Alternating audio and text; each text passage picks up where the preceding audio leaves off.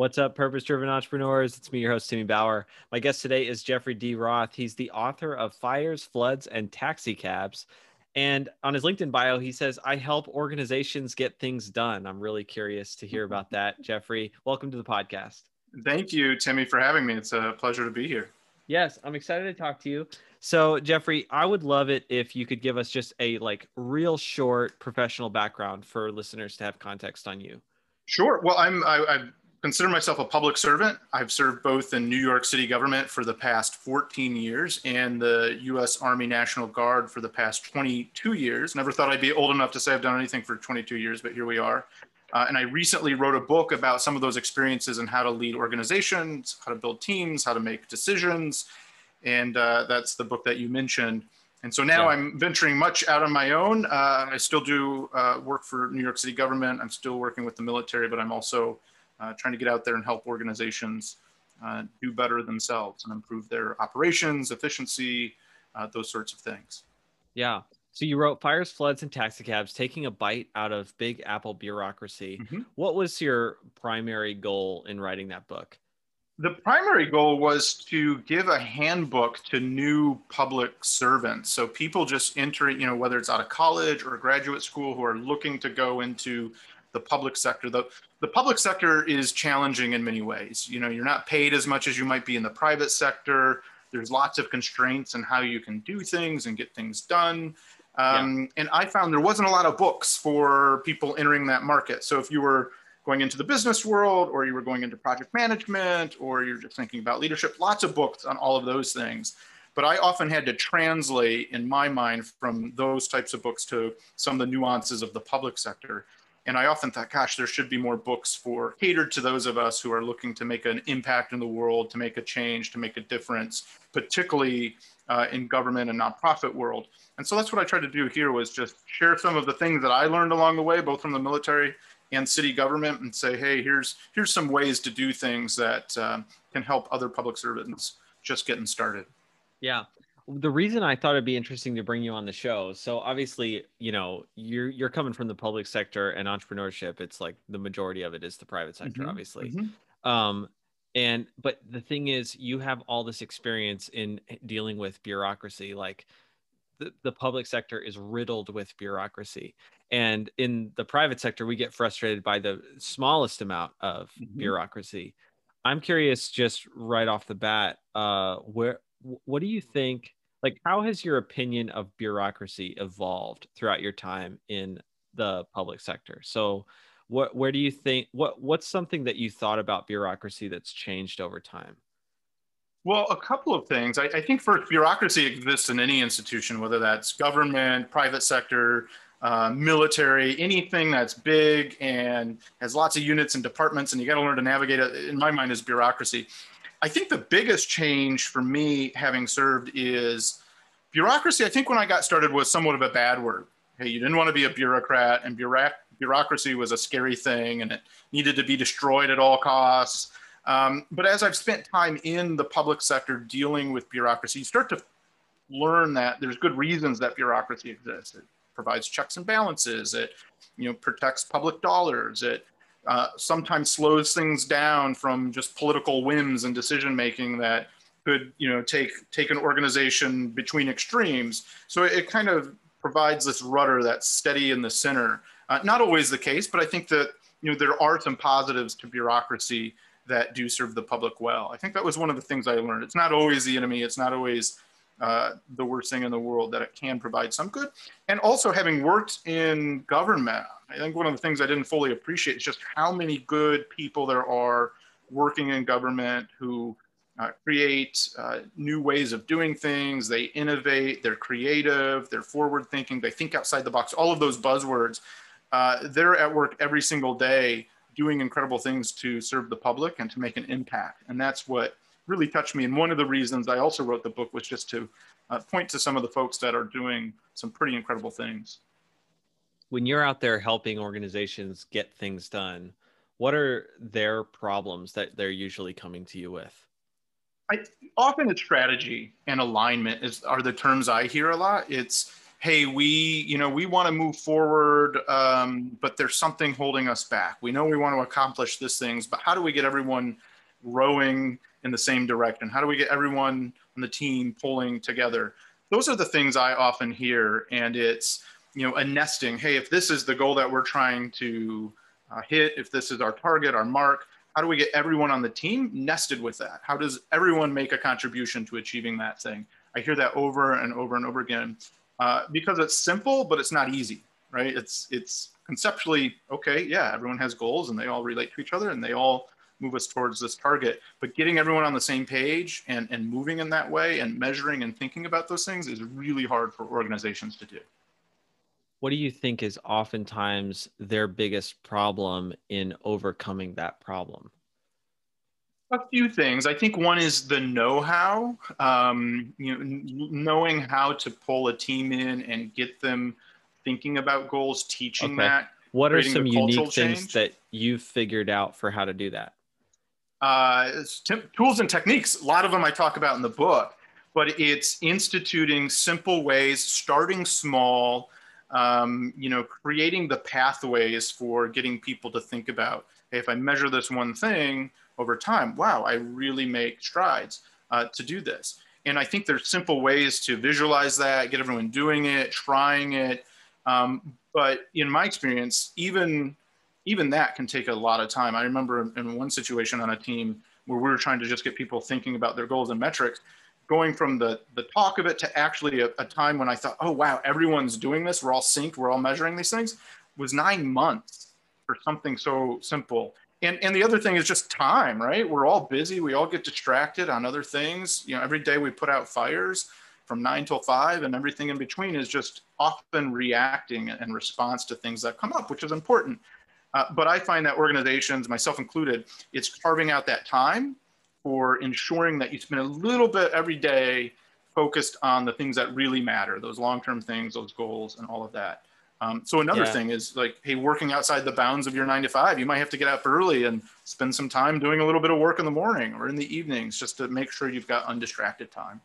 Yeah, I like the concept a lot of prioritizing and making time for things that are extremely important but not urgent because That's the problem right. is we are always prioritizing naturally we're always prioritizing what's urgent mm-hmm. but um man there's a lot of power in kind of turning off your urgency alarm and going you know what are the things that when i think about my business or my organization 5 years down the road what are the things that i'll really have wished that I had invested time in today. That's right. Yeah, absolutely. And I think too, in my experience, it doesn't always require a, a, massive amount of time. You know, just a little bit every day to just inching something forward. You'll look back, you know, two months down the road, three months down the road, and say, "Whoa, I've made a lot of progress that I wasn't necessarily seeing because I I marked a little bit of time every single day towards it." Yeah, do you, so do you think there's a healthy version or like a healthy amount of bureaucracy for like a typical company? Absolutely. You know, bureaucracy in, in my mind is specialization, right? You have a unit, you have a team that focuses on doing something and doing it well, whether that's producing a, whip, a widget, overseeing a process, delivering something um, internally, whether it's HR or other things. So like you need people that specialize. And that's what, in my mind, bureaucracy is. It's team of people focused on expertise but when they put on blinders and they don't always relate to other arms of the organization or their processes are outdated or confusing or hard to navigate, that's when it becomes a problem. And so good leaders have to think about how do I get all these different functions and domains to work together and coordinate? That's the tricky part. Um, but yeah, you know, some level of bureaucracy is a healthy thing. People have to specialize. They have to dig in and focus on, you know, those important components that make a business operate. Yeah, I found personally, uh, and I, haven't ever thought about this as bureaucracy before, but I guess it can be understood as bureaucracy. So, like, I struggled for a while with. Um, I've got about 21 customers currently. Mm-hmm. Uh, when I started to get into the like double digits of customers, and it we're very small company. Like it's me, it's my wife, my VA, and a team of illustrators and a writer. Mm-hmm. Um, and uh, I struggled with, um, you know, the customers are just they're what it is is they're just very excited. This is one of the most fun projects that they are working on. So they're mm-hmm. very very excited. So because they're very excited, they're always thinking about their project. which right. means I get way more emails than I honestly have the bandwidth to handle. Mm-hmm. Um, mm-hmm. Because we've set a timeline for their book and um, you know, we wrote a manuscript and we solidified that manuscript. And all throughout production, we're getting emails like, "Oh, you know, what if what if we added a, you know a bunny in this scene?" And you know, what if you know all these little like what ifs because it's the most one of the most exciting projects they're working on. And when I finally was like, you know what, every time a customer asks for a change after this point in the timeline, it's going to go through this. And I never use the word bureaucratic, but mm-hmm, bureaucratic yeah, yeah. process. Mm-hmm. Uh, my my wife will will take will take the request in, assess how much time it will take to to make the change, mm-hmm. and then show the customer their current timeline and the timeline if we make the change and say, so are you asking us to change your timeline? That's right. And yeah. oh, that has reduced the amount of like uh, post production start date changes to, mm-hmm, to, to mm-hmm. projects. You create a few barriers in there that to make people really think and measure how important something is, right? Like, hey, if this is really important to me, maybe I do delay it. Maybe I make that decision. Or hey, if I delay it, maybe there's a new cost associated with it. And if I'm willing to pay it, then for sure we, we, we do that. But um, yeah, it might filter out some of the things that people aren't, you know, necessarily that passionate about. Um, yeah. So yeah, that's a good use of uh, some complicated processes to maybe slow things down or, or make people think a little bit about how. I think when you're the is, right? business owner, though, usually the source of frustration is when your your own company's bureaucracy is causing you to not be able to get the things done that you want to get done or like make right, the pivots yeah. that you want to make so mm-hmm. how does a business owner handle that yeah you know it's i think if you have a good leadership team right it's really about culture uh, every organization every team every business is built on the people that are there. So if you go out and find people that share the value of being adaptive, being creative, being um, client focused, customer service oriented, problem solving focused, and you build a team around you of those types of people, when those challenges arise and you say, hey, we've got to pivot and go in this direction, they're going, you know, there, there's going to be maybe some discussion, maybe there's some disagreement and things like that. But at the end of the day, if you say, hey, this is this is what we're going to do, and you've got the right people on the bus, you're all going to say, okay, yeah, let's pick up and we're going to move in that direction. I think that's the most critical thing is who you surround yourself with. And if people aren't that way and you're in an organization that's learning or you're a newer company, those people got to go. Like you can't have people that aren't willing to flex yeah. in that way. That's the type yeah. of environment to survive this day and age. You've got to be able to change like that. Yes. Well, so I, as a as a very entrepreneurial sort of person, um, I've always been very open to change. Mm-hmm. Like I'm I, like open is the wrong word. I am I uh, I like am embracing of change, actively sure, looking yeah. for change, embracing mm-hmm. change, always on the lookout for change, um, always trying to change. Uh, but it's been a real like eye opener to realize like most people are not like that. Most people are the opposite. They That's hate right. change. Mm-hmm. I I have to imagine that it's even more so in the uh, public sector. Is that true? Yes and no. I, I think again, you know, that when when you look at it at the people level, uh, no, I think it's like any other organization. It's full of people. There's people who you know, don't like change. But I think what's different in the public sector is those that do don't always know where to go to create that change. Um, in many of my projects, which I touch, on in the book, you know, part of what I recommend that good leaders do is they go and sit with people who are doing the work on the ground in whatever processy or project that you're, you know, you're taking a look at or analyzing or trying to improve. And you, by talking to people on the ground, you're going to get all the answers for how to improve it. And I've done that countless times. And many different organizations. You go and talk to the people who are doing the work on the ground every day. You can do that through focus groups, one-on-one uh, interviews, ride-alongs, like go out and actually do the work with that person wherever it is, factory floor.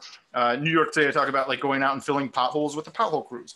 And you talk to the people doing the work, they're going to tell you, hey, this is how we need to improve it. So I think there's people that often want to make the change, but maybe because of the layers of management or again, that bureaucracy, has has not enabled them to create that change or no one's ever taken the time to just come and listen to them yeah. so there's real magic in listening to your people because uh, they often have a lot to say and a lot of really good ideas and it just requires a leader saying hey let's let's slow down and let's take a few to actually talk to our people and see what we can learn internally yeah Yeah, uh, my best friend James is uh, currently trying to think through. So he owns a company called Sweetfish, and he's currently trying to think through how to talk about change with his team in a way that they like trying to have a culture that embraces important change. Yeah. Um, and uh, the thing, like, tr- just trying to figure out like how to communicate it. So, like, you know, progress, uh, or not all change is progress,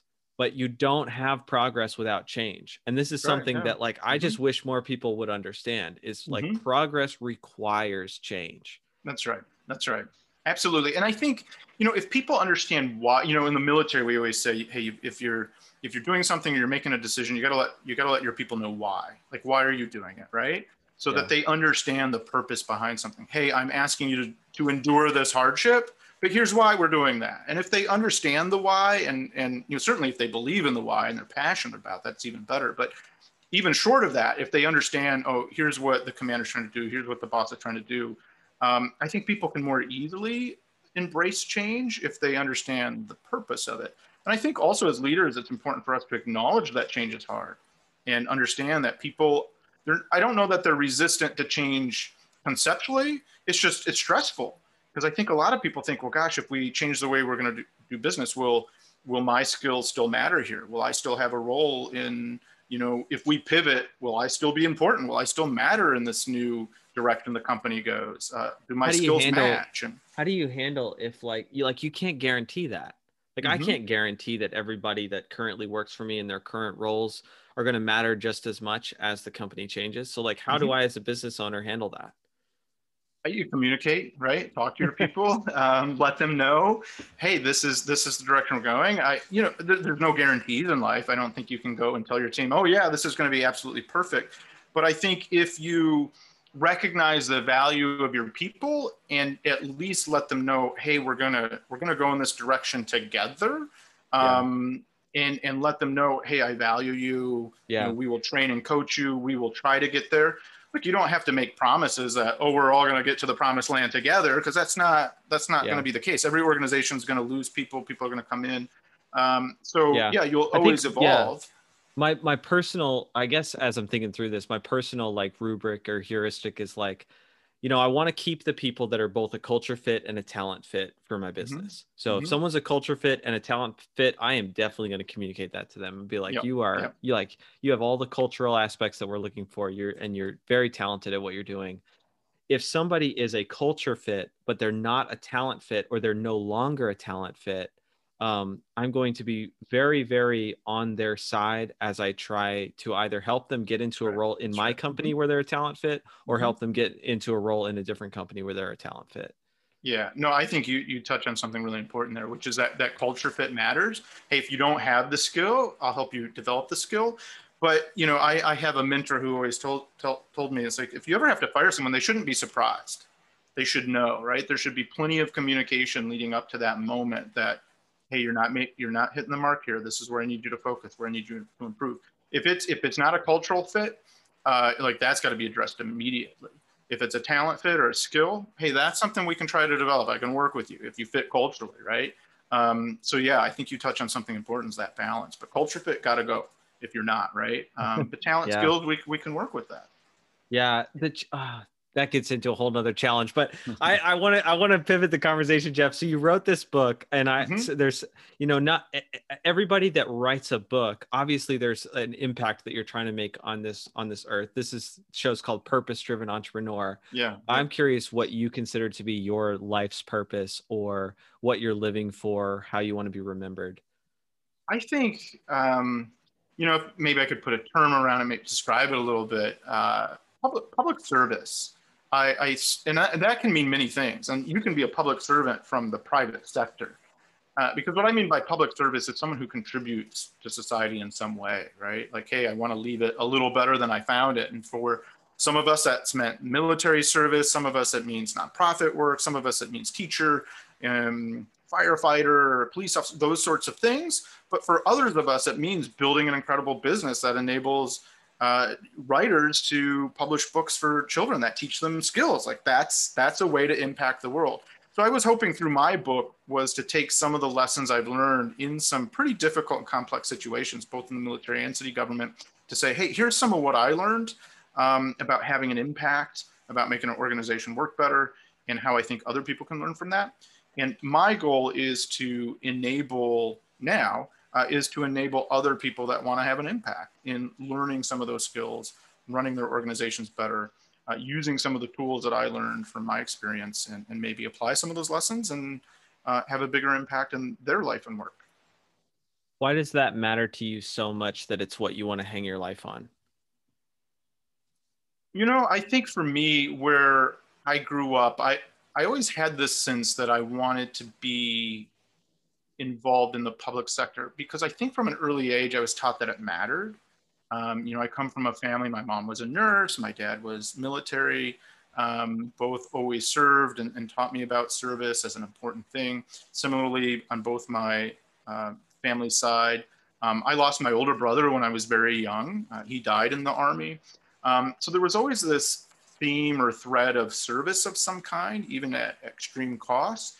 So that still resonates with me today. I, I think it's just a way to say, hey, life is short and you got to leave a mark and you got to get to work on leaving that mark, whatever it is, just get out and do it. Um, and for me, that's been about, hey, how do I, how do I help make decisions in the public sector um, for people trying to do that work a little bit easier? And here's some of those tools. I love it. Uh, Jeffrey, what is something that you currently suck at that a year from now you want to be great at? Uh, handstands. so I am really. I am at yeah. That's that's exactly it. Um, so you know, fitness is important to me as a military guy, uh, but I'm getting older. I'm I'm 42. Uh, you do slow down. Your um, as people warn me, your uh, metabolism does divorce you at some point. Uh, and it doesn't even say like goodbye, already, just leaves. It, it, said goodbye to me, and I like grabbed it, and I'm like, no, yeah, please you're, don't you're go. trying to hold on with your life, but it, it gives a, it kind of flips you off and keeps moving. It doesn't even shed a tear. It's really sad. Um, but one of the things I've been doing is like body weight type uh, calisthenics and things like okay. that, just to keep fit. And yeah, I think for me, and, and maybe it sounds silly, but for me, it's like something I've never been able to do in my entire life. It requires a heck of a lot of strength. So it's a daily discipline. Um, and it's something aspirational like, hey, I think I can get there. Even at my age, I think I still have a chance to do this thing. What so, are the essential mm-hmm. steps to getting to being able to do a handstand? Yeah, well, you know, there's there's lots of different like YouTube videos and things like that. Um, you, have got to have a ton of upper body strength, right? Your shoulders, uh, you've got to be able to balance, uh, and it just takes a lot of time getting the the technique down through your core, how to stack your body right because you know you're starting with your arms and your like shoulders have to align over your your um, your arms uh, on up through your core to your your legs and how you maintain that balance. Uh, and so it's just a lot of practice against walls, against a door, uh, doing a lot of shoulder strength work and things like that to get to build the strength to be able to stabilize all of that and hold it uh, erect for you know hopefully more than just a couple seconds. I love that. Um, I love asking that question because I always get a very random answer. yeah. yeah, I wish it was like maybe something a little more uh, aspirational, but you know, for me, it's it's hard. It'll it's definitely be a challenge, but it's something I've I'll be completely on, so. honest with you, Jeffrey. The main reason I asked that question is because I'm always looking for a great way to stay connected with the people that I interview on this podcast. Ah, so yeah, I want to know, yeah. like, what do you care about? Like, what do you That's care right. about getting right. better at? Mm-hmm. Um, yeah, and, and then you can check in a year from now and say, "Hey, did you did you do that handstand yet?" Absolutely. I'm going to send you a video of me trying to do a handstand. maybe uh, maybe I won't send you a video of me trying to do it. I don't want to embarrass everybody. Um, what's uh just for fun? I'm a kids book author. I believe you can't mm-hmm. leave a legacy without reaching the hearts of kids. Yeah, what's a absolutely. topic or idea you'd make a kids book about if you could? Oh, you know, I uh, maybe um I'm a rail fan. I love old trains, and I think you know I I still think about books my parents read to me, like The Little Engine That Could, that still today like have meaning to me. Um, so I think I would do something about um, trains, uh, the magic and wonder of them, traveling. You know, for me they represent like adventure and going someplace new and all those things. So I think if ever I was to write a children's book, it would be about those things and the sense of wonder, adventure, mystery, going someplace, doing something, stepping yeah. aboard something, and, and, tying it to history. Um, so yeah, something I, those I want trains so badly to make a comeback in our culture. Me too. Me too. Um, yes. so much because honestly, it's uh, like okay, there's this train that's supposedly I've been hearing about it for a long time, but Mhm. supposedly there's going to be a route from Orlando to Miami that goes Okay. like super fast. I, Yeah, I can't yeah. remember how quick it is, but right now, currently, if you try to drive from Orlando to Miami, it would take about Mhm. uh, three hours on like perfect zero traffic and Mhm. and five hours in traffic. But Oh, supposedly, I want to say I heard that it was going to take like an hour. Oh, please, That's come on. insanity. That's insanity. Yeah, I don't know. And you know, Elon Musk has his the the Hyperloop, and there are other Yeah. companies working on the Hyperloop, um, and how quickly that could move people in a very low cost way. But yeah, trains are um, not just the historical thing, which I get excited about, but a very efficient way to transport people and goods. Yeah, um, talk about public cost, service. Mhm. Um, yeah, exactly. Um, Yeah. Jeffrey, this has been a fun conversation. Um, everybody should go check out your book. It's Fires, Floods, and Taxi Cabs. Uh, and uh, is there anything else that you'd like listeners to do? Uh, no, yeah, you can look for me online. I love to connect. So, you know, feel free to reach out if you have questions. I, I love to have discussions and send me a message. Uh, LinkedIn is great. Uh, also, my website, uh, Jeffrey D. Roth, R-O-T-H dot com. So it's uh, another place where you can uh, reach out. Awesome. Thanks so much for being on. Great, Timmy. Thank you.